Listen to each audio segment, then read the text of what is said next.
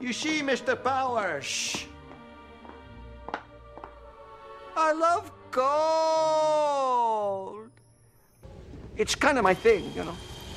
Welcome back to the Blood and Black Rum podcast. Uh, this is Ryan again from the Moon is Dead World, and I'm here with uh, Martin as Hello. well. He's a staple of the of the podcast, so we can't really do it without him, I guess. The Elmer's glue. That's right. You hold it together. Um, we were gonna do this podcast live, and I even did post a little Facebook update about maybe doing it live this week. Um, but for a number of reasons, one of them being that the the software that we're going to use only allows us to podcast for an hour, and um, some scheduling conflicts with my work and things that had to be done uh, didn't allow us to podcast live this week. So it's still a possibility in the future. We might be, we might still do it, um, but at this point, Leprechaun was not an option today. So unfortunately, uh, we're not coming to you live. This is a pre-recorded broadcast so that we could get all the kinks out of it. You know, not not making any mistakes on live podcasting. Um, but um, as I uh, mentioned before, we are covering Leprechaun today. Uh, it is coming up to St. Patty's Day, and so the, Yippee. the perfect time to uh, make that a part of our uh, podcasting legacy. I think I would say. Um, so Leprechaun is the subject of today's uh, podcast, and both of us have seen it before. Uh, you saw it when you were a lot younger, right? Yeah, I, When you saw, a I remember like I had to be like I don't know, maybe nine or ten years old. I remember UPN Oh yeah, you was do, was doing yeah. like uh the marathon of like Leprechauns one through three and like some Yeah. other crappy horror film. I think maybe Hellra- the Hellraisers we were on too, but That's- that's- I don't know why you said Hellraiser and crappy in the same sentence. well, I've never actually seen the Hellraisers. Hellraiser one is really good. But um, I've never seen them. But I, I don't know. Well, 'cause I, when I think UPN, I kind of think you know. yeah, yeah. You're you thinking your Moeshas and your smart guys and your I like Smart Guy. yeah. I'm not, I mean, but I'm saying like UPN got like all the reruns. There's like you know.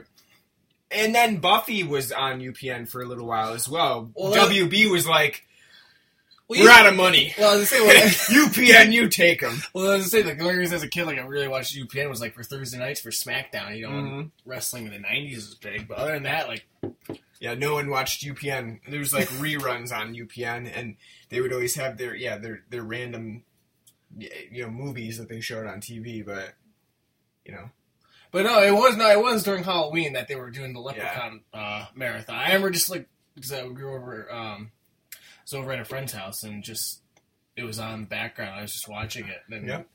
As a kid, it kind of scared me, but now watching it again for like the first time in you know 18 years, it's like this movie's yeah, I have seen it um, a few times, probably once quite a while ago, and then again I think I watched it maybe like four or five years ago for St. Patrick's Day and did it for the moonisdeadworld.net, but um, it's been a little while since I've seen it. I remembered a lot of it, but yeah, I mean to refresh my memory with this rewatch was good for the podcast. So I remember a lot of it too. Like like like I, I haven't seen it in like yeah, like I said forever, but but like even watching it, like it like everything like yep, I re- remember all that crap that happened. Uh, the, the only difference when we get to the review is like it's the pacing part and like totally different. and different in the way that you used to see it as scary, and now Yeah. it's really like not s- scary at all. And and a lot of that is an intentional comedic aspect to the film, but you know it's not scary at all. It's, it really does not have anything that would resemble like a, a tense scare. No, not at all. No. So we'll get to that in a second, uh, to the official review. But um, first, you know, we wanted to touch on the uh, the stuff that we're drinking because this is the most important part of Blood and Black Rum podcast. Is you know we we we cover movies on the side, but it's really the drinking that we do uh, in between this that is- makes it. This is the rum part, and then we'll Yes. the blood. So maybe we should put rum and black. Right, we yeah, but then it wouldn't go along with our blood and black lace sort of Oh. theme. But at the same time, you're right. We do a rum and then well, no, we do the blood first because we do that little intro, and then we do a shot of rum. and then we do a shot of rum, and then we get to the podcast portion of it where we stick it all together. I don't know. Make a, make a sandwich. we make a little sandwich of drinking and and talking about movies and stuff. So, but um, we are drinking again today, and again, it's a beer related drink. It's not a it's not a liquor like rum would have you think. Um, today, uh, Martin texted me for before the podcast, and he asked me what we wanted for our drink. And he suggested because it's such a nice day here in upstate New York. It was uh, probably what like mid fifties and almost to sixties. When I came home at six o'clock, my thermometer on the on the car said fifty nine, and that was when it had already gotten dark out. It was about six o'clock here. So. Well, I I, I thought it. Um, when I passed the bank earlier, it said like the temperature's only like 48. I'm like, that can't be right. Banks are never right. I was, I, never can trust the bank one. I, don't I, was like, that can't be right Yeah. because I was like, this is gonna sound like you know that's that you're that one guy. I was like getting ready to break the shorts out. Like, all I would wear them at 60 degree temperature, sure. But yeah, so it's been it was such a really nice day today. You asked if uh, we wanted to have a nice spring beer for the for for the temperature. I said sure, why not? You know they've already been had them out for two months anyway, so the Sam, Why- Sam, Summer Ale will be out in like two weeks. I'm sure I'm almost you know I bet summers are out. I bet you they are. You didn't see any today, probably, but no, I I you they didn't. are. No, no, that I actually had a, I actually had a hard time at our local beer store looking for like a good spring beer today. Um, hmm it's all actually they still had a lot of Oktoberfest out. Oh really? Yeah, like Maybe they, just didn't sell them. yeah, like they still had like a lot of Hoffenbrau and Shiner Shiner Oktoberfest out. Ugh. They probably just didn't sell. It's kind of probably like the Newcastle Werewolf packs that they have. It's kind of year round because they didn't sell. them Well, yeah, no, I know, I no. I know, like they didn't sell through it. Obviously, they're still not getting like you know shipments of that, but I was just looking around. They didn't, really find anything too springy. Uh, had the Guinness out in full force because uh, Oh yeah. St. Patrick's Day, but I did find a new beer for us to try, and that's uh, Flying Dogs Lucky Sob Irish Red Ale. Um, and I like it a lot. Yeah, it's really good. It's a really good Irish red ale. Um, I've had Flying Dog before. Um, not a lot. It's not one that we get. I like, think I've only. I think I've only tried them at uh, their beers at the or like uh, the beer fest. Yeah, maybe. I mean, never I never actually bought uh, a pack of Flying Dog myself. Yeah, I mean, I don't know if I, yeah, I don't know if I have either. If I've bought an actual pack of Flying Dog, maybe one, maybe one pack, but not a ton. But um, I mean, I I do what from what I've had of them, I do like them a lot. If you didn't, if you don't know really, if you like can't picture what Flying Dog is, the all of the labels for these beers were uh, done by the same artist who did all of Hunter S. Thompson's works. So like Fear and Loathing in Las Vegas. If you think of the book cover for that, the iconic imagery for Oh, I that. know, I- Yes, yeah. I know all that. I was, I was gonna say. the- I was gonna say the label for this Yes. looks like uh, Rocko's Modern Life slash Ren and Stimpy uh, esque type uh, dry, which I like. Yeah, yeah, they're all yeah, they're all done by Ralph Steadman. Um, and uh, you can definitely you can tell when you look at the labels. It, it- maybe not so much on this one on the Lucky Sob, but some of the other ones you can definitely tell that they were done by that that same artist. Um, so that's probably one of the most um, noticeable things about Flying Dog. But their beer is really good too, and you know this Irish Red Ale is really good. It's a, it's a good um, representation of what an Irish Red Ale is. And I don't drink. I don't usually go for an Irish Red Ale. It's not that I don't like them. I do like them. It's Yeah. just uh, it's just kind of a beer like I kind of only feel ever feel in the mood for like around this kind of time where it's like not too warm but it's not too cold, so you get you know you can enjoy the nice maltiness of it, but it's Yeah. also very you know sipping and easy to drink. Yeah. So And um, we went to uh, this uh, bar that has quite a few different beers on tap the other day, Saturday it Yep. was, and uh, we got a few different beers that we wouldn't normally try. Uh, sometimes you know they're hard to find in stores or they're expensive in like a six or twelve pack. Um, so what, what was the one that you had that you, it was like a cream coffee? no, I didn't have that. Oh, that you was on, have that, that right. was, was on, on tap. No, it was on the it was on the coming soon. Oh, list. that's right. On the coming soon, you wanted to order it, but it wasn't there. Yeah. No, I still got the rye pilsner by I think it was Shmaltz that.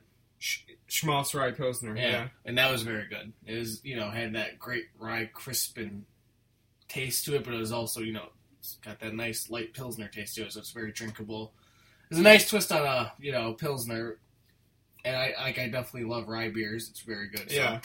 um, that's what I got. I really enjoyed that. Um, I actually haven't seen that in, like six packs or anything around. But the only like sh- the only Shmaltz beer, which is weird because it is a local brewery for us. Mhm. It's you know Clifton Park.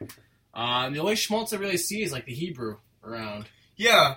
Um, I've had a few shmaltzes, and not because I bought them, but because I got them at bars. So, uh, our World of Beer, the uh, bar slash restaurant that we have close to us, it's uh, in um, um, basically Albany. Is um, they they carry a lot of shmaltz, and they had the Hebrew, they have a she brew, they've had um, the one of the winter brews that they that they make. So I've had a few of those, and Shmaltz is really good. You know, I think they have a really quality beer line. Yeah, no, I agree. I, I just wish they um, You know, they carried them in more. Like- kind of same thing with like Browns, which is you, they're kind of hard to find within the the actual buying of six packs and twelve packs, and when you do find them, it's really expensive. yeah. Well, when you find them, it's either the oatmeal stout, the cherry res, their cream ale, which is excellent, and uh, their twelve pack that you can only find around here is always just a variety, Variety pack, pack, and it's just the oatmeal stout, cream ale, cherry res, and uh, their IPA usually. Sometimes it's mixed up, and they'll ha- instead of like having the cherry res in there, they might have like their porter or but Yep.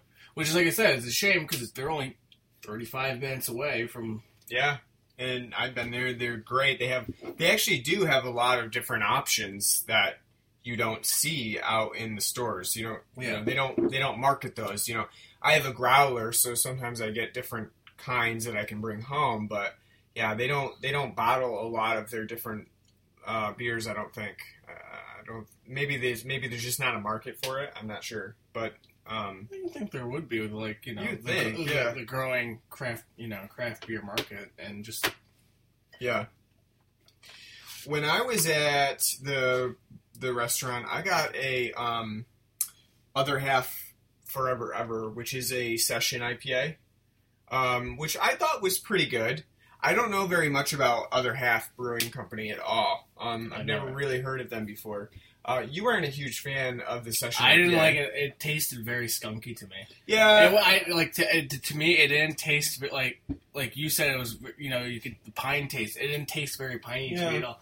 It tasted more just like it was like a bad bad keg. Like it just Hmm. tasted. I didn't really get a skunkiness to it. Maybe it was the pairing that you had or something, but I didn't really get a, a skunkiness to it. Uh, it. It definitely got the end that tasted a lot like pine. Uh, I would say that it was it was sessionable because I mine was down pretty fast. I mean, I drank mine pretty fast, Yeah, you drink. and I got a second beer, and I don't normally do that, so I got a second beer. So the other beer that I got was the Ithaca Ember, which is a rye porter, and that was a really that was really good. yeah. Um, you know, you you got the the taste of rye in there. It's not super strong, but then you also you know it was a good porter as well. So that was, uh, and I like Ithaca too. They're another localish brewing company for us, and um, I've had the Ithaca Burr, You've had the flower power. the Flower Power, and um, I've now I've had the Ithaca Ember, which is the rye porter. So they have a these are they're both of them were winter winter uh, uh, brews that they had had made. So the Burr is kind of like I can't remember. I think the Burr is basically just a porter, and I think you have the Ember, which is the rye porter. It, it is what I what I think, but I, I'm not sure. I, I can't remember what the Burr specifically was. So.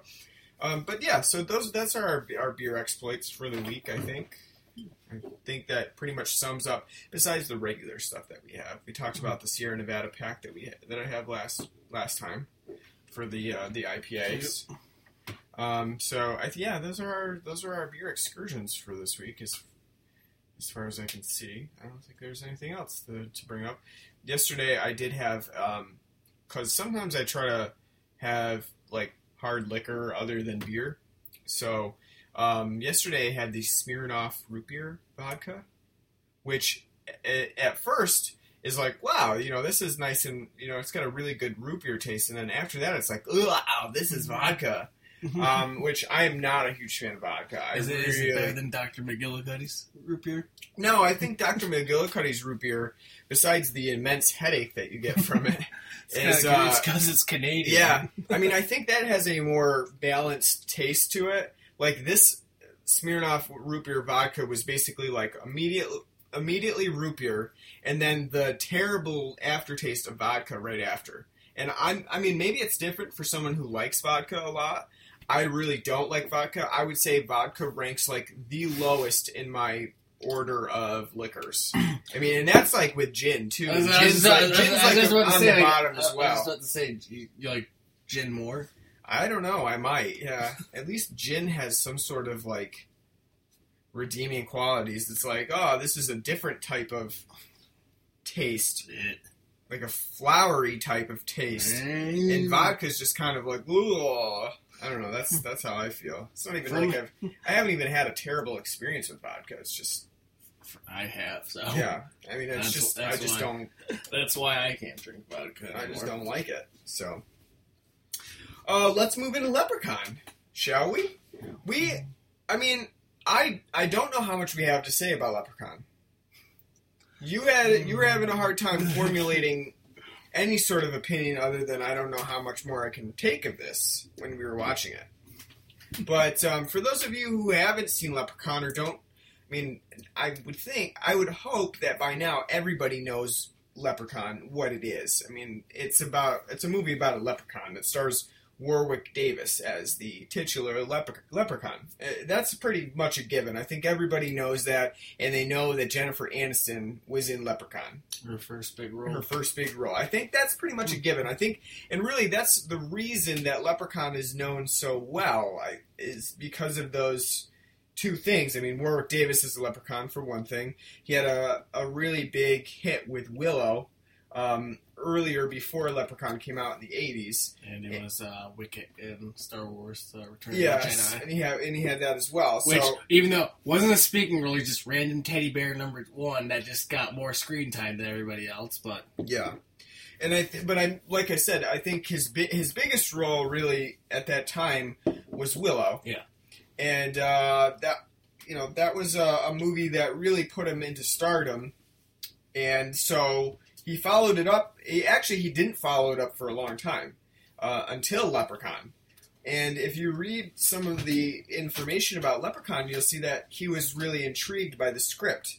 And once you watch Leprechaun, I think you might be thinking, Warwick Davis, like, what script did you read? Because clearly, you know, there are there's not anything about Leprechaun's script that you would like read it and think, Wow. this really has something to say. I know. Yeah, this has, you know, Well, this has uh, wider meaning than Well, just. not, well, not only that, not, not, I'm sure he wasn't sitting there going like, "Wow, I, this could have great meaning." I think he like more like, "Wow, this could be like, this could be a lot of fun." This could be a fun role. or like you know, me. yeah, or like something like that. Like, yeah, I would hope.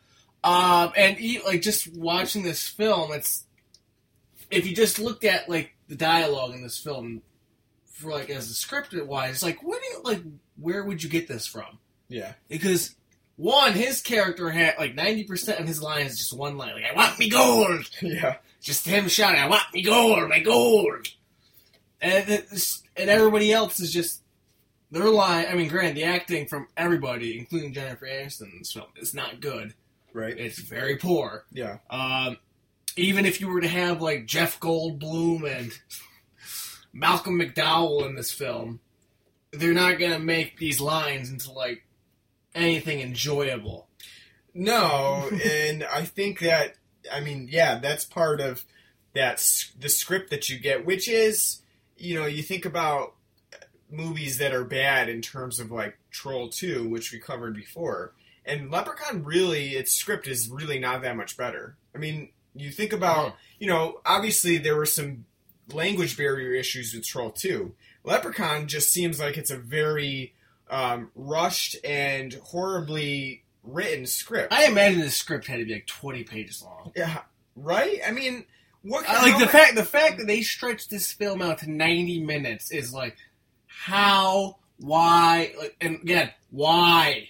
Why? Like you, had, you, you could have saved, you could have saved yourself budget money and the viewers' pain, and make them enjoy it a little bit more. Instead of like it was ninety minutes, and made it like Yeah. seventy-five.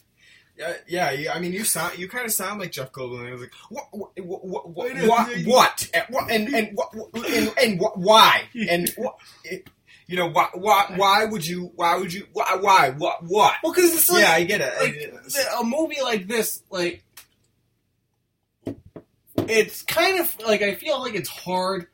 Like I sound, I'm gonna sound like like the bumbling idiot, but it's like it's like it is hard to articulate just the, the, how bad this film is, where it fails.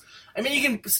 It's easy to point like, well, the acting's bad and all this, but like this film, as I said, it's ninety minutes long. There's nothing that happens in this film for the most part. It's Yeah.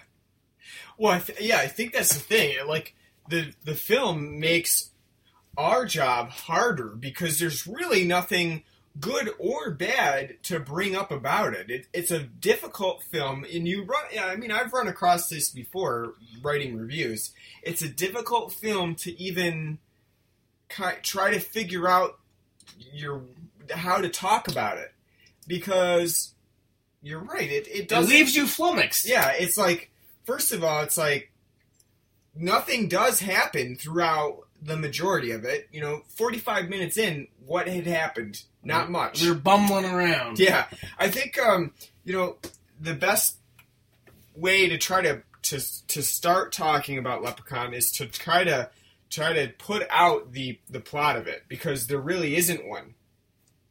Uh, so let's give it a go, shall we?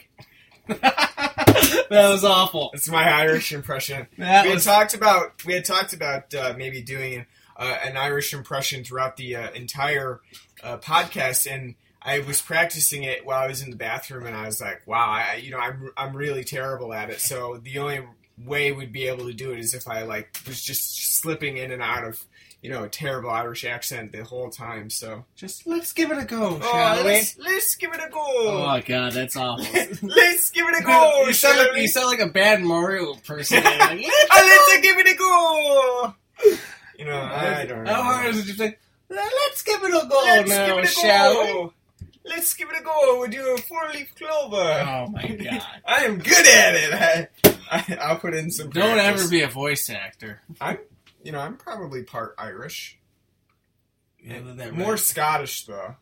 More Scottish, but do I sound more Scottish in my accent? Than No, not even close. Let's give it a go. No, no, not even.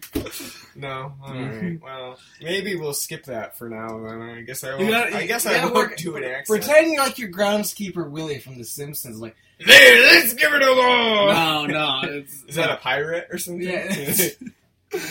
Maybe I can do that for like. Grace me up, woman. That's a Scottish act. Maybe- That's, that's groundskeeper Willie. Like, lunch lady Andy, Edna, do you have any gravy lying around? Yeah. No, you sound like Ebenezer Scrooge now. you're because you're making me fuck up. No, I'm Yeah. not making you do anything. Yeah, you're I making- didn't do anything. No, because your bad accent's making Oh, me fuck. my- literally yeah, making my, me fuck my up. bad accent is making you have a bad. Just think of like Arj Barker doing his like Irish Spring bit, where he's like talking about like that's for shooting out of me head like a bubbling I can- bullet. I can think of it all I want, but it doesn't mean it's going to come out of my mouth like that. Well, I know, but I'm just saying. I'm not a bubbling idiot. Uh, well, I'll work on it, and we'll see if we can get me an Irish accent. I, I'll do the pirate accent when we like cover the fog or something. I'll do that. But There's a pirate in the fog. Yeah, have you never seen the fog? No, I've never seen the fog. Oh. Eh, oh, I'm- thinking of the, the mist. Never mind. Oh yeah, the mist and the fog are completely different. Yeah, John Carpenter's The Fog is all about ghost pirates. So Is that one of his newer films? No, that's an old film, Oh, is it? nineteen seventy Oh, wow. something. I, I missed that. Though. Yeah. No, I haven't seen that actually. All right, so let's try to break down the plot of Leprechaun, and let's start from the beginning with the ten-minute cold open. Is it? eh, It's not actually. I guess it's not. No, it's not a cold open because We do get the title sequence, but it's a ten minute. You're making me think like it's a cold opening to it's an episode of It's Always Sunny in Philadelphia. Just like where they say, yeah. just standing around, you know, and then like just bam, they introduce, you know. So I think it does have the title sequence before that, but right Mhm. after, you know, we get the introduction to Leprechaun. We get a guy in a bad toupee. Uh, who j- just drank a whole bottle of Jameson. Yep. You know, Stereotypical Irish guy. Uh, you can't- be having uh, any scotch. He's got to have Irish whiskey. So Irish whiskey. So he's he's coming home, and the the scene for whatever reason reminds me of a Christmas story when he's received his leg lamp because he's very excited about this package that he has, very excited, and he opens it up and it's an urn, and his wife thinks it's his mother that he's brought home in ashes in an urn, but it's not because he smashes it for whatever reason. And We're not really sure. Is this a way to get past customs? Just sneak this well, it was the early '90s, so customs customs are like it's an urn. Yeah, give it a pass. a little, little more lax. Does it Yeah. have coke in it? No. Okay. All right, you're good to go. Um. So yes, he smashes it open, and what does he have? But a what is it that uh, the leprechaun calls it? Is it a crock? a crock? But he A it, crock it, it, full of it, it gold? wasn't. It wasn't a crock. But it's pot. not actually- yeah, it's it was a it was, crock. it was a more of a It's satchel. a satchel of gold. It's a satchel that has a hundred gold pieces in it, and it's the leprechaun's gold. And he's brought it home. He's gonna. They're gonna be rich. They're gonna be. You know. They're fine. They're Yeah. they're good to go. He found a little person while he was over in Ireland for his uh, mother's funeral, And and, he, and he beat him up. And took he his took, gold. followed, followed the rainbow and took his gold, and, and that was the rules. As he specifically said, "Them's the There's, rules." there, are, there are rules, and you follow them. And if you beat the leprechaun in his own game, you get to take his gold. Uh, Apparently not, though. But apparently, yeah, I mean, apparently that doesn't mean that the leprechaun can't pursue you throughout the world and, and uh, make sure that you can't use your gold uh, when he kills you. Because uh, Warwick Davis, with his makeup and face paint on as leprechaun, um, shows up at their house like miraculously. Um, because not only can leprechauns you know, be at the end of rainbows and have, you know, crazy gold and stuff like that. Um, they can also just like magically like transport themselves via electric impulses or whatever the movie tries to make it seem like because he can like with a with a snap of his fingers he can be wherever he wants to be when the movie allows it when when it's like you know warranted Criti- for the plot Yeah, critical to the plot. so he's there. He he immediately kills uh, the man's wife, and then uh, the man is able to overcome Leprechaun again And- with, with a four leaf clover. with a four leaf clover, which he just happens to have. He repels Leprechaun by uh, the four leaf clover like it's like a cross to a vampire, and uh, packages him up in a crate and leaves him in that. well, he tries. He tries to burn. He tries to uh, burn. He puts the four leaf clover on the crate so the leprechaun can't get out, and he tries to burn the house down, but the leprechaun gives him a stroke, so he can't burn the house. Right. How that works, who the hell knows? Magically, Where, you can- where where'd the leprechaun get magic stroke powers? Like I'm gonna make your brain have a clock right about now. And surprisingly, that first part is like the good part of Leprechaun. I mean, that's like the best part of Leprechaun. Because once you get into the actual plot of like the the main uh for 1993 the present day plot of Leprechaun, Ten years later. yeah, 10 years later, um it becomes really boring.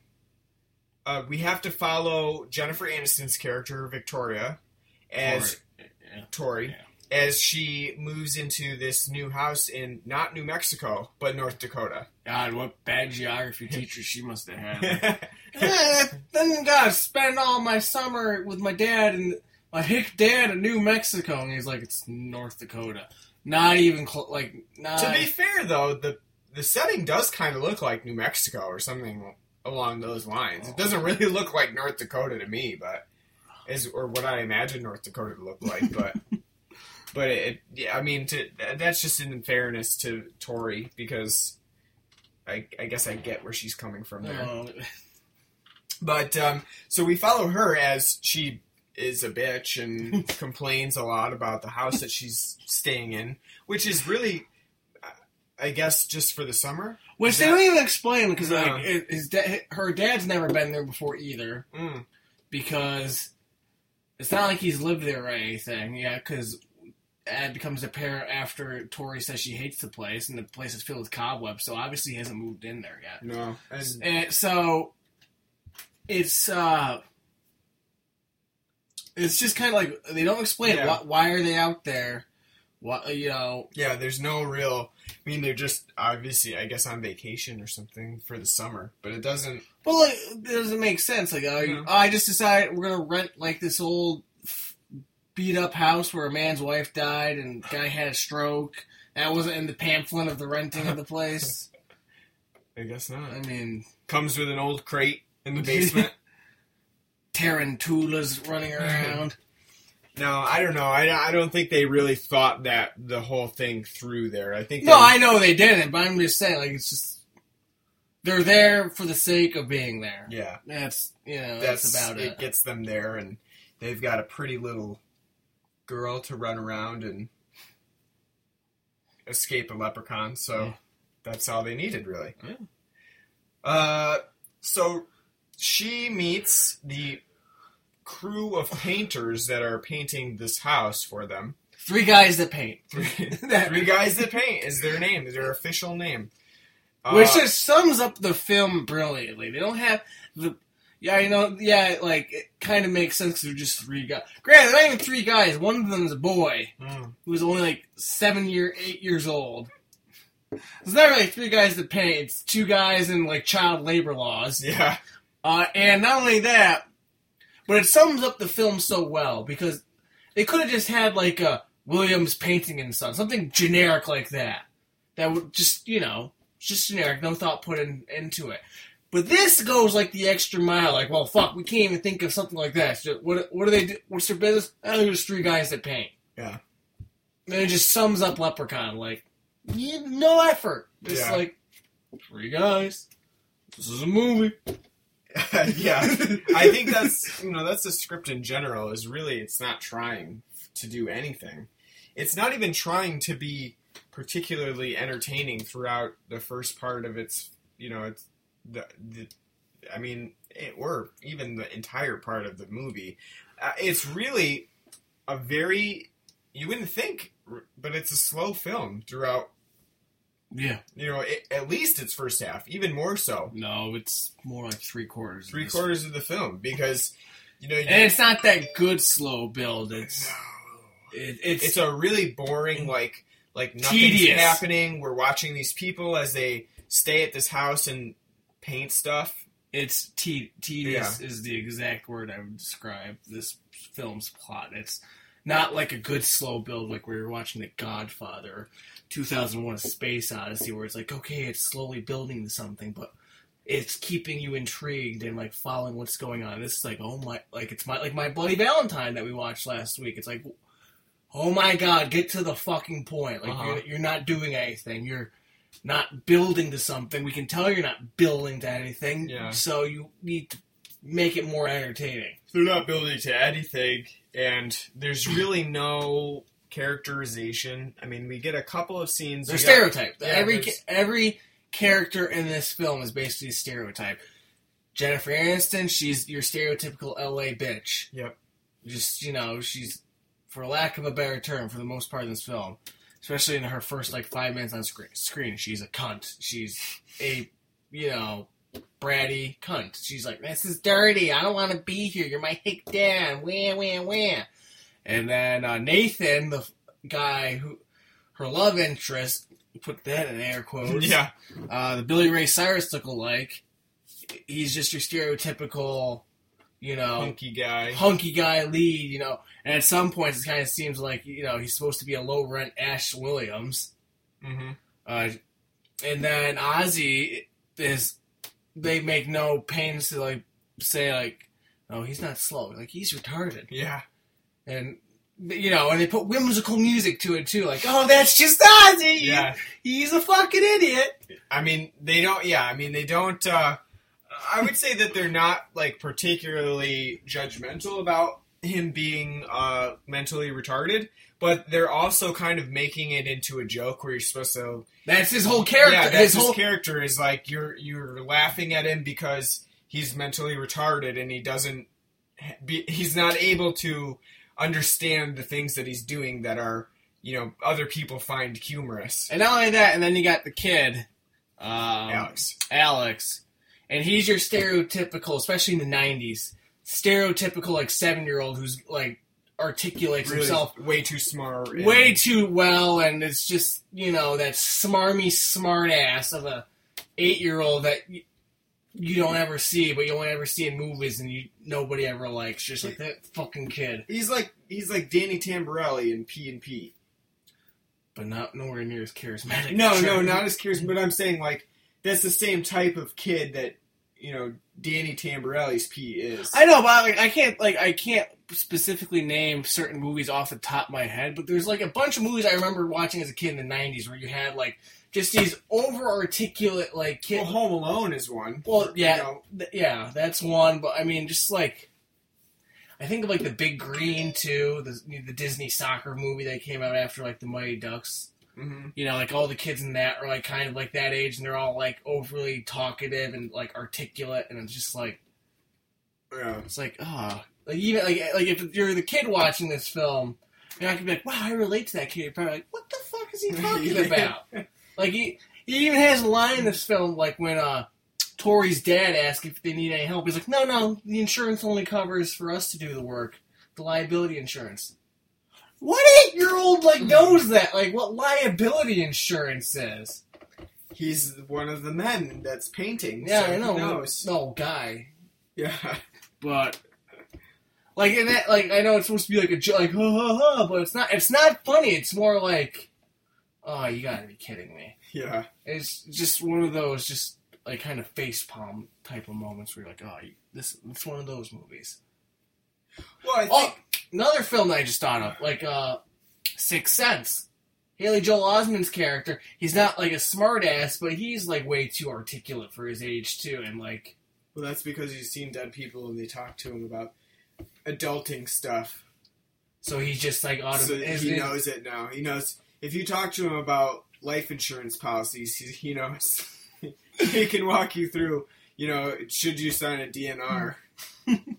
But that's like what I'm talking about. Is like, it, I mean, in this film, it's more like that smarmy smart ass kid. But like, Yeah. it's but that's one that I just Well- thought of. Like Haley Joel, like he's like nine years old and he's like ridiculously articulate and like Well, spe- yeah, I mean, and speaking of like Pete and Pete, Nickelodeon would have a lot of those like smarmy, smart ass kids in the '90s. You know, in their live action shows. like hey those, dude. yeah, those and- are all the ones that were, you know, they're yeah.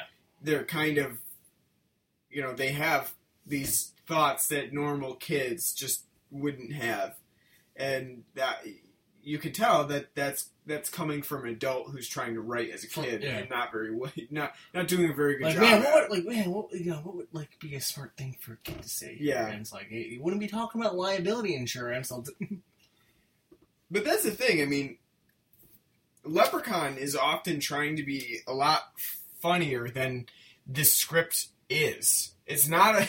I mean, it's not a smartly written script, and it's not very funny throughout much of it. I mean, there's only so many times you can see, you know, Warwick Davis, you know, grab somebody and make a, a stupid remark about it, or or talk about how they should give his gold back. I mean, it, it Mark Jones, who wrote and directed the film, I mean, he clearly he just doesn't. He didn't for this film at least. He did not have an a good solid idea here. This is like, and really, if this wasn't an R-rated movie, if you didn't have Jennifer Aniston slipping a, a, a couple fucks in there, and the violence as as um, high as it is, which really for the time period is, I mean, I guess for the time period was kind of violent, but for now, it's, I mean, so it's, it's really, really over the top though. yeah, too, it's over the top. Where it's like it is cartoony, but Yeah, I mean, it, if it wasn't for that, this could be like a a, a one episode thing of like, Are You Afraid of the Dark?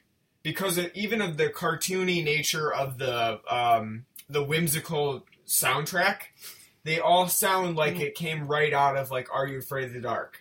It was a bad Are You Afraid of the Dark episode. Yeah, it's They- a bad one. It's not even like a really good or intriguing episode.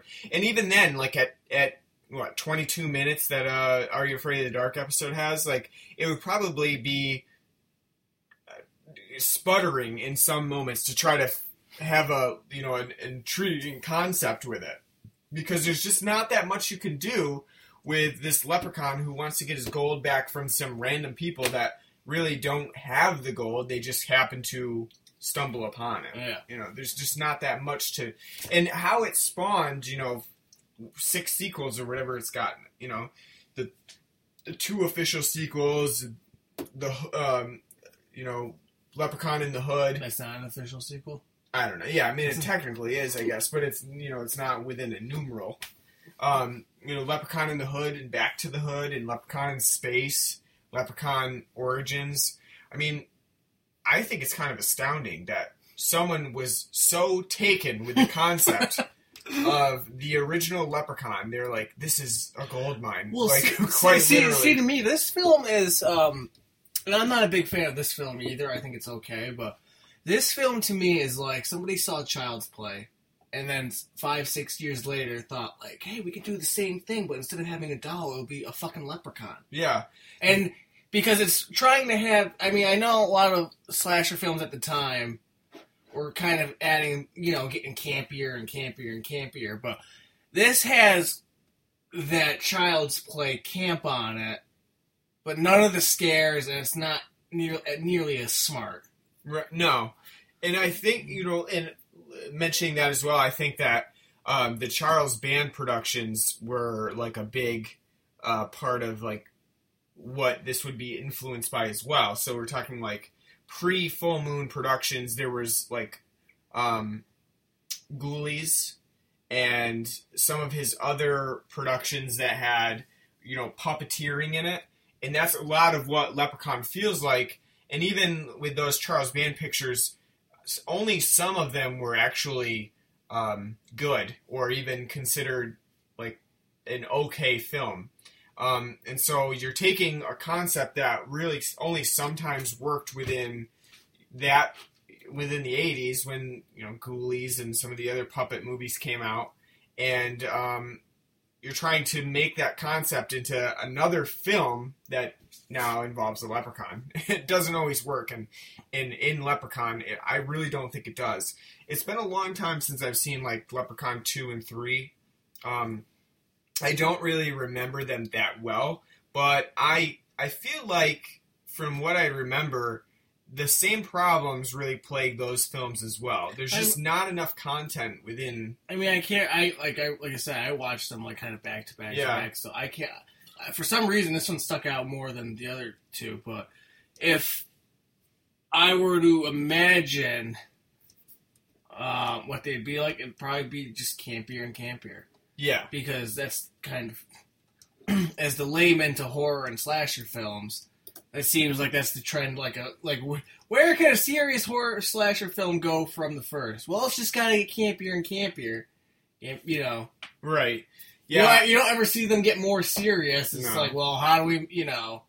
And then it just becomes a parody of itself, and which I'm sure is probably what Leprechaun Back in the Hood is, and To the Hood, it's probably like it's a parody now. and- Leprechaun in the Hood is is really terrible, Hmm. and I think again it has the same sort of issues.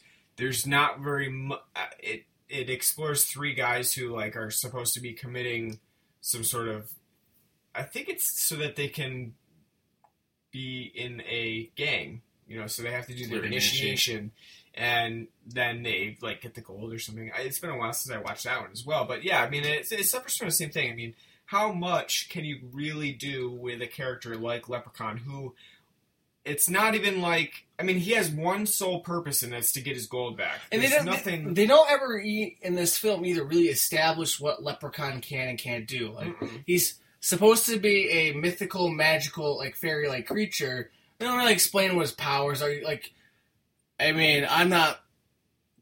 I'm an American. And so are you. So it's like I don't know too much about like the great in depthness of the Leprechaun lore. It's not something. Well, yeah, and I don't think it really follows it. Yeah, no, but I mean, like, it's kind of like, oh, it's not like.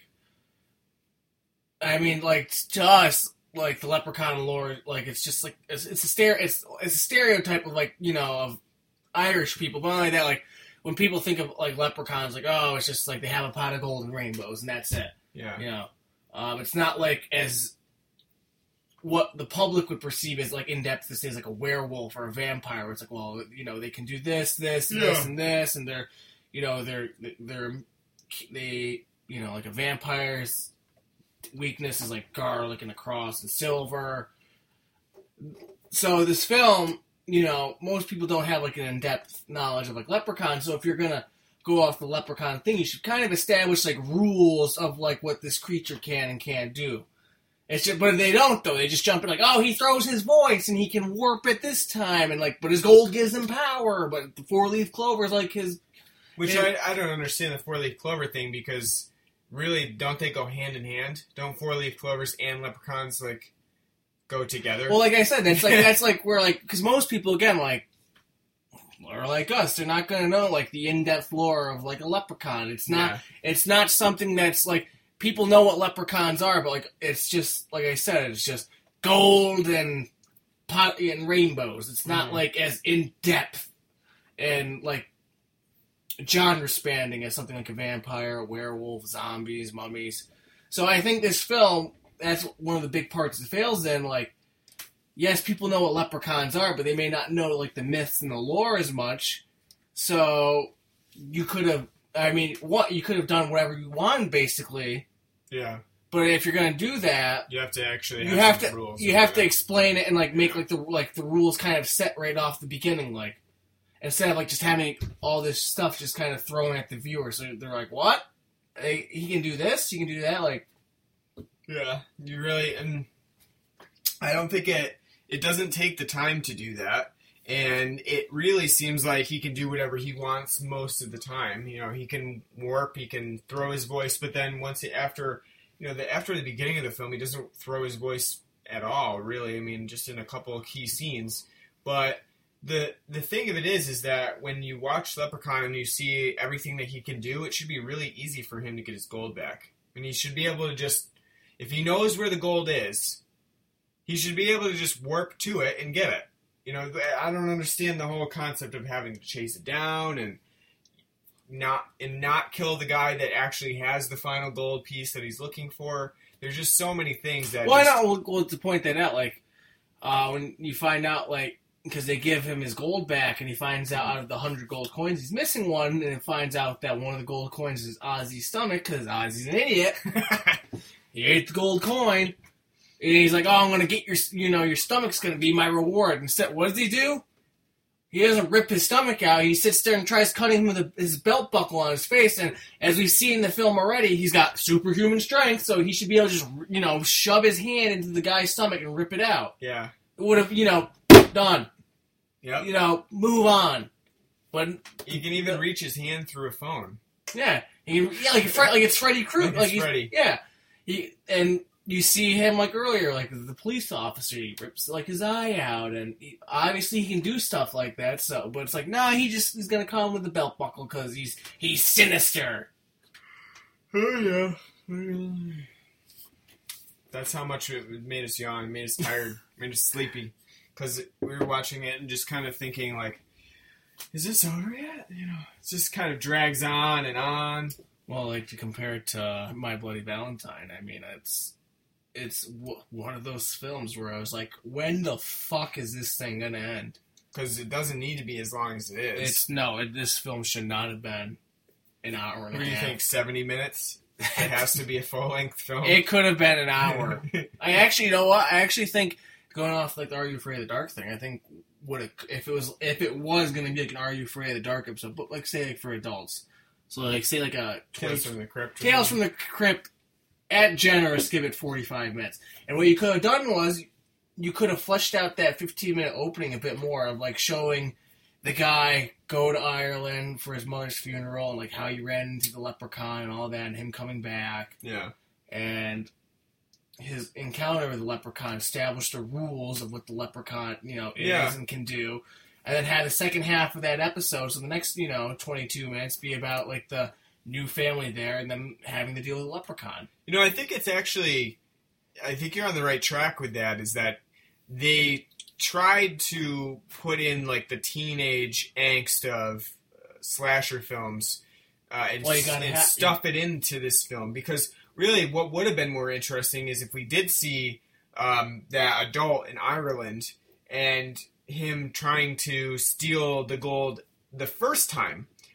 It would have first, yes, you're right, set a precedent for what Leprechaun can do, but it would also have kind of given us as a viewer the backstory that we needed to go off of with the gold and to see a more action oriented story whereas what leprechaun is is a, a film that has people waiting around for the leprechaun to come and get them.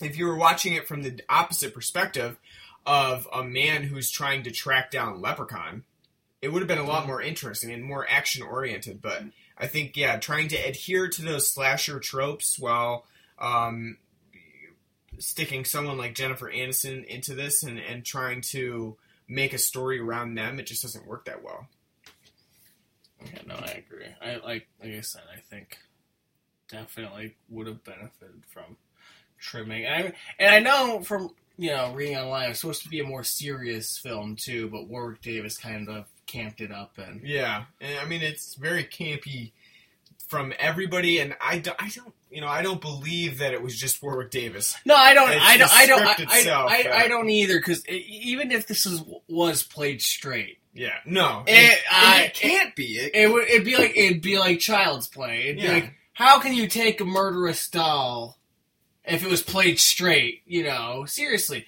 Well, you can't because if any smart person, oh no, this doll's coming at me with a knife. Just you're an adult, you can just you know, kick it away. yeah, just be like, get the fuck away.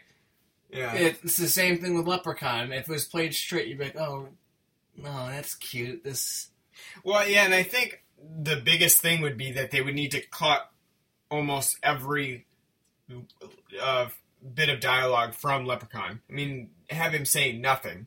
except maybe like Yeah, I- like in- like in- I want my gold. Yeah, but in key in key moments, Yeah. not constantly running Yeah. around shouting like, "I want me gold." I know, like he's in a Lucky Charms commercial. yeah, well, that's what I was thinking of. Is like the Austin Powers bit with Yeah. uh, Seamus and and Doctor Evil's explaining his Lucky Charms. Like Scotland Yard would love to have those Lucky Charms of his. He's like, "Yeah, they're always after me, Lucky Charms." And then you just got Frau laughing in the background. He's like, "What? Why does always laugh when I say that? They're after me, Lucky Charms." That's basically what this what Warwick Davis is in this film. He's like, "I want me gold. I want me gold." Yeah. I think that they would have to have taken out like literally every single leprechaun moment where he where he speaks and have him on the outskirts of what the film shows us. So really not even a direct look at him because when you get a direct look at Leprechaun himself, His outfit is totally campy too. It's, it's not. it's campy and you know you're playing with a fairy tale mythology that has been taught to even young children that there's a leprechaun at the end of the rainbow and they have lucky charms and you know you you you, you don't have the sort of scariness that you need when you're you think of leopard. yeah, when you think of a leprechaun and and the the costuming for this leprechaun in the film doesn't really do that for you either. So you would need to really take the footage out of you know leprechaun himself and just keep him on the outskirts of the film. But you would also need the characters to not act like total idiots, like shooting a shotgun into clearly empty bushes yeah. I got him five or si- six times. I got him. I shot him six times. I was something. No, you shot a bush six times. yeah, That that poor rhubarb bush is probably like, what did I do to you? I know. I mean, you would need the characters to not be dumb too. I would love to see like somebody do a super cut of this, like really cut most of the shit out of it, and just see if they could create something a little bit scarier with like five or ten minutes of footage from the Well, film itself. And they'd have to do a lot. Oh, I'm sure they would. You'd but- have to redo the entire score. Which is just yes, the score itself would need to be really redone as well because you know you've got that little whimsical like doom doom doom doom. all, all that was missing was like your like stereotypical like Irish, was like like you know like a pan flute and Oh, yeah. you know like like they're on the fucking Titanic when Rose and uh, Jack are down on the bottom of the ship dancing around. Yeah. It's like like a jig. yeah. but I don't know if it can be done. I don't know if it could the, a super cut could be done with with what you have to offer uh, within the, what what the film has itself. But I mean, thinking about what the other films have, Leprechaun two and three, and like I said, it's been a while since I've seen them. It's more of the same. I, honestly, I think that the idea and the the poster artwork for Leprechaun and the the the films that come after it is better than what you eventually get. It's I a mean, I, yeah, I remember seeing like all of the box art for Leprechaun films when my dad owned the video store. So he had all the VHS of at that time it would have been Leprechaun one, two, and three, and um, the box art looks really cool. And looking at it on IMDb, you do get like the sense that there's some like it's actually kind of a scary film. You know, it reminds me of Troll Two though. It does, yeah. Well, if you look at like the box art and like the lettering and stuff, it totally reminds me of like Troll Two. But I'm looking at like you know Leprechaun Two, which has a pretty. I, I think it has a pretty cool box. It has pretty cool box art to it. Um, you know, seeing him holding it like a candle with the city in the background, and he's kind of mostly draped in darkness. I think it's a little bit creepier than what you eventually do get with the film because it's super campy. And I, I mean, Leprechaun has now become known for its campiness. It's not known for being like, yeah, this is a really scary horror film, or you know, this is even a good film. It's not known for being a good film. It's known for being A like bad- a really yeah. campy film that's not as bad as Troll Two, but you know, it's pushing that. But see, but see, that's where like the problem is. It's campy and awful, but not fun. but it's not entertaining. Like Troll Two is campy and awful and terrible. But when you watch it, it because it's such a campy, terrible mess, and just the way it's directed and what's going on and the acting, you you can be entertained by. it. Like, how can you not be entertained by the terrible acting in that film and like just like uh, watching like the dad be like, "I won't let you piss on hospitality. I won't allow it." There's no moments in like Leprechaun like this. No, there No, nothing, nothing like that. That would make you go like, that would make you be like endeared to like the bad acting or the bad story. It's just bland all around. And that, like, again, if you're gonna be a bad film and you want to be like, you know, entertaining to most people, you have to be so bad that it's that it's humorous. And then this, Because because, any because if it's not, then you it's just a bad, boring, dull film. it in it is dull. This film is dull, and and I remember that coming into it. I remembered that it was dull the last time I watched it. It's I don't. just I, not I just didn't remember it being ninety minutes long. yeah. Like, like just I I remember most things from this film, but like the pacing, it's just like I do not remember it being that slow. And just watching it now, it's just even more obvious. It's like it feel it feels like you're watching Sergio Leone's uh, Once Upon a Time in America's director's cut of like four hours. I think the other thing that it really doesn't do is embrace any of its Irish roots at all, which would have made it at least a little bit more enjoyable to s Yeah. to have some sort of Like, if- relation to its actual if mythology. be like, if you're gonna be like stereotypical and like of like the leprechaun when he's like dancing around in shining shoes because he's you know cobbler by trade is what the myth is. And yeah, I mean, yeah, it's gonna be stereotypical, but play like a stereotypical Irish yeah, jig to like you know camp it up that even for like yeah we're going full ham here yeah. if but the film doesn't bother doing that so it's just it's just wasted I know. It's unfortunate because I, I do think that there could have been something more with Leprechaun. I think, you know, if, if they hadn't squandered this initial outing, we could have had something more. We could have maybe some better sequels. But, you know, there was some outrage when Leprechaun Origins was released. Like, you're doing the original films a disservice by releasing Origins. It's like, what kind of disservice can you Well, really do apparently, to a film? Origins is really bad. Yeah, I'm sure it is. Like I mean, really bad. It's like it's not even like a campy film. It's supposed to be like a taken. It is a serious film, yeah. But I mean, like, what kind of damage can you really do to Leprechaun, the original? I mean, it's already do- it already does it to itself. So what what damage are you gonna do? I'm just curious because it is a cult film. It's just to me like I can't find where like like where the fascination with it? yeah, I, I- at least with like Is the it like Warwick Davis himself? I I don't really know.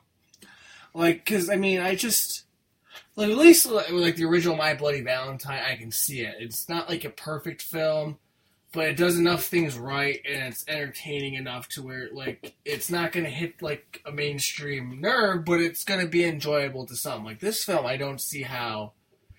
It's not. This isn't like Troll Two or The Room. It's not in, so bad and so campy that you know you can find it to be enjoyable. It's a very bland film. Yeah. So I like to me, it's just hard to find like where where like I would have to like look up online see what other people say say, and see like where they're finding the enjoyment of this film from because I I got You just don't see it. no enjoyment from this film at all. So out of like ten four leaf clovers, what would you give Leprechaun? It's a standard three leaf clover.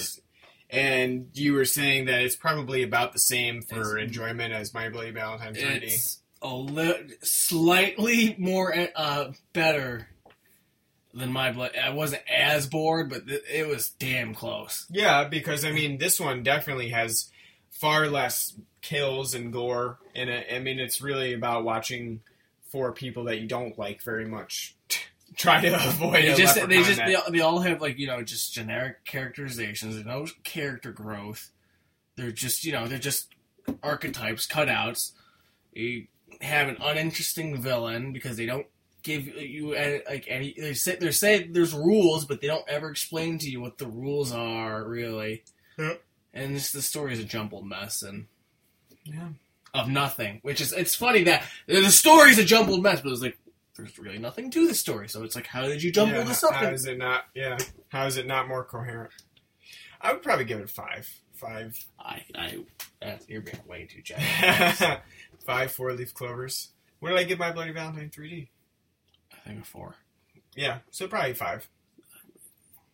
you don't like that rating. No, I don't. I don't at all. You don't agree with it's, It's. I'd probably give it a five. I like. I, I.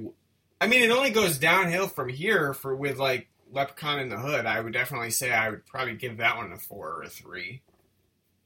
See that though to me sounds like that could be so fun, bad, like- so bad that I could it, kind of enjoy that. Yeah, it's pretty bad. So you might be able to enjoy J- it. just because, like, I, I even remember as a kid, like when I was like thirteen, like walking around Video World and like seeing they had like for the VHS art for Leprechaun in the Hood, just feeling like they made a Leprechaun in the Hood. yeah, This is this is where that film franchise. I haven't seen it since Leprechaun. Th- this is what they're coming out with now. He's in, not in the hood, in the hood. in the Hood. It's modern day like blaxploitation. Basically, it's Yeah, I don't think I've seen in space. I don't think I saw that. well, why would- they did they make Leprechaun space after they saw Jason ten? Like, well, they put Jason in space, so we yeah, got, pretty probably. got gotta, you know, that went so well. We gotta Yeah. put. Gotta put Warwick Davis in space now. That's right. But I mean, I imagine it gets worse, but at the same time, I almost feel like It might get better as it gets worse. yeah, and and not only that, but it's just like even if it does get worse, it's like it's not gonna make the original film any fucking better. Yeah, that's true too. You won't find any more redeeming qualities in it, regardless. So So, no. well, if you don't have anything else to add about Leprechaun, we had so much fun with this tonight's. Maybe we, you know, the next podcast that we do, we got to do something a little bit more fun that we actually enjoy watching or something because the past This is becoming taxing. Yeah, the past two have been very taxing on us. And it's two weeks in a row where we've sat and just looked at each other like, Jesus, how long does this have left? So maybe. We're gonna review RoboCop the remake next. Oh yeah, yes. Next time we got to do something that we actually like, kind of enjoy, or at least one of us enjoys. I don't know what it's gonna be. What's it gonna be? I don't know. we'll co- have to come up with something nice. We'll come up with something good that we can actually enjoy. I got I got one in mind, but and maybe I gotta make sure I get the make sure I get it. Okay. We'll make sure that we actually kind of enjoy it and we don't have things to say like, I didn't like it at all and I don't really have much to say about it for an hour that we talked. So, um, we will probably be back like next week, maybe, or the We week did- after. Um, so you know, make sure you uh, you stay tuned in and uh, subscribe to us on either iTunes or uh, SoundCloud. We're at uh, soundcloud.com slash blood, and then it's hyphen black and hyphen black hyphen rum. Uh, so that's we're on SoundCloud. Our our posts go up on SoundCloud first, and then the RSS feed we'll put them on iTunes. Normally that's about a day later. So if you subscribe on iTunes, which we hope you do, um, then you'll see it a day later. Uh, give us a review and, and let us know what you're liking about it and what you don't like, and then we'll try to change things so that you like it a little bit more. Um, also, you can add us on Facebook. Uh, we're Blood and Black Rum Podcast there. And uh, we normally post some updates as to our latest episodes. So um, you'll always get an update for our new episodes that are out. Uh, we're also up on um, Spreaker and uh, Stitcher. So both of those we I don't really pay much attention to, um, but our RSS feed does uh, automatically go to those sites. So um, you can also listen to us on that if you use it. Um, you can tweet us on Twitter. Um, I'm at R Y N E T M I A D W. Uh, so we don't have a, a spe- specified Blood and Black Rum podcast Twitter account. It's basically mine, but um, you know you can tweet us and, and I will uh, respond back to you. And then finally, you can email us at blood and black rum podcast at gmail.com. We're always taking suggestions for new movies that you want to see covered or anything else really that you want to see covered uh, or any feedback on what you like and don't like about the show. So uh, let us know, and we're always willing and uh, open to change. So we can we can do what you want to hear. Um, thanks for listening to us. Uh, we will be back in a week or two with a new episode, hopefully with a film that we like a little bit more, one that we can enjoy at least. Thanks for listening. Uh, and have a happy St. Patrick's Oh Day. my god. that, was, that was a good one, right? That's good, right? It's good. Thanks for listening.